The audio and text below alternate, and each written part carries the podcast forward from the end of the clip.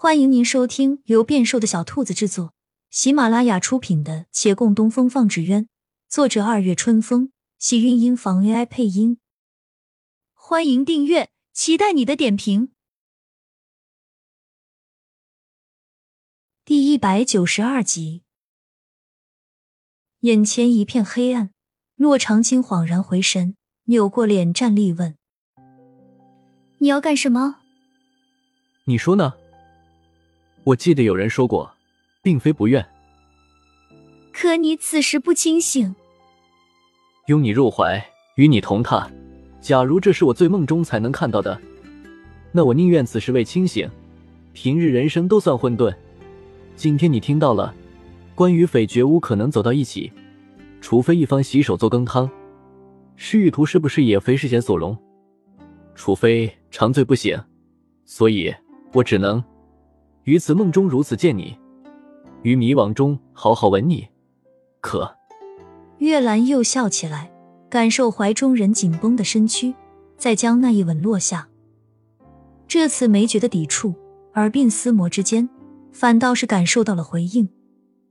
他的血气都冲上了头，气息更重，力道也更重。那人也伸手环住他的背，他脑中的弦猛然断裂。手指摸索着攀上他的衣带，那人没有阻拦，也不吭一声。他的手带着颤抖，只需轻轻一拉。可这动作最终定格，纵不被阻挡，他亦没再继续。不能在这梦中伤他，余生仍长。那世间再多规则，他们还是要置身其中，逃脱不得。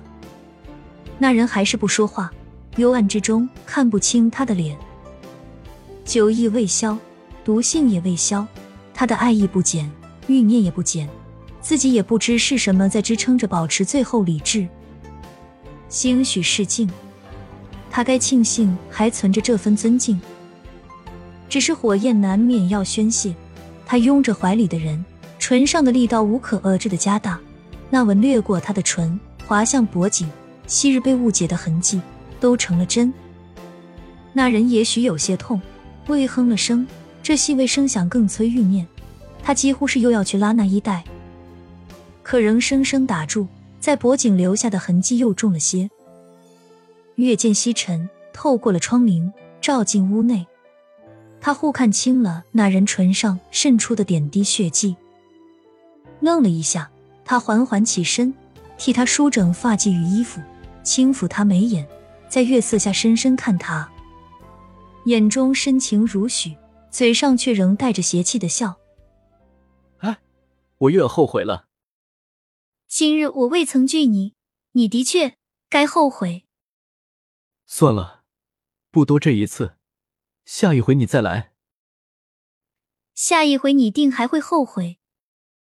那人捋了捋他额前的发。所以我还敢来？你生病或醉酒，我要来照顾，有好吃的，不管你爱不爱。我都得为你送来，不管你待我如何，我都不会不来见你。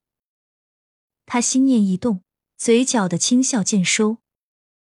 其实也有不会后悔的法子。什么？他站起身，月华光晕照在周身，他的神情专注又虔诚，定定看着眼前人。如果我是说，如果有朝一日，我能为你掀起红盖头吗？洛长青不自然的笑，眼眶微润。可惜你会不记得此时说的话。他抹了一下眼角，道：“没有如果。”对方神色陡然一变，他继续道：“不需要如果，我此生只认定你一人。你愿意，我就等着你来掀盖头；你不愿意，我也不会将就他人。”眼前人松了口气。眉眼中笑意渐浓，微屈膝盖，轻声道：“我三生有幸，怎会不愿意？可未必。你不信我？若连你也不可信，那就没有能信之人了。只是……他时常过得糊里糊涂，眼中只看到纸鸢的制作工艺，日日白粥能下咽，衣上有尘能出门。可月兰与他不同，不管何事。”总会尽所能面面俱到。他生活随性，他却思虑周全。他有些事情能很容易看开，而他许多事情都放不开。他心中有顾虑，即便他什么都不在乎，也不能消除了他的顾虑。他叹了口气，继续道：“只是我怕你过些时日，就不承认此时说的话了。”那我写下来，交给你存着。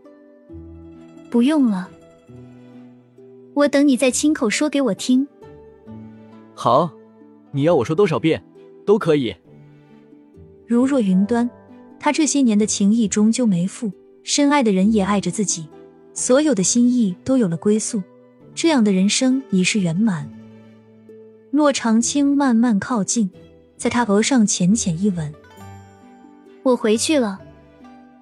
他似没反应过来，一时未动。